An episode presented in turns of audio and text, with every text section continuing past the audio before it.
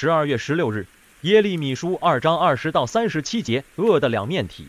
这段经文主要描述以色列背叛神的情景。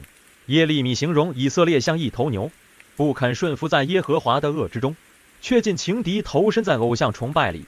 以色列更厚颜无耻地否认罪状，即便罪证确凿，面对心硬的人，耶利米也毫不留情，以讽刺和辛辣的话来形容以色列追求偶像的心思，就像在交配期的畜生一样，被性冲动控制。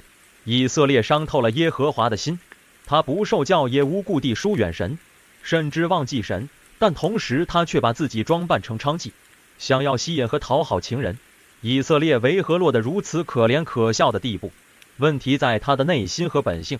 神的旨意是期待他结出上好的葡萄，但得到的确实也葡萄，因为他的心被偶像占据，早已变质，所以也就失去了正常的认知和判断能力。更不知道自己身在何处。他一面以为自己还是清白，另一面也不算真的认识神，以为神对罪也可以宽宏大量，自己只需稍微敷衍就可以过关。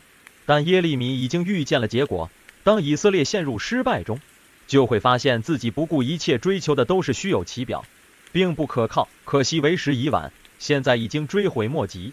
以色列沉睡是因为他的心已经麻木，如同酗酒者一样。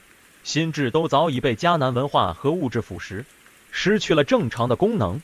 他的心已经被偶像夺走，不再属于耶和华。其实经文都围绕在约的主题来发展。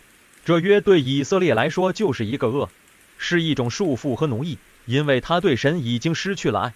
然而在神来看，约是出自爱的呼唤，是爱的流露，目的是让以色列的自由。但以色列却因为自己变了心，已经无法体会这种心情。没有了爱，侍奉就如同受酷刑；但如果出于爱，侍奉尽管辛苦，也是喜乐的为主而活。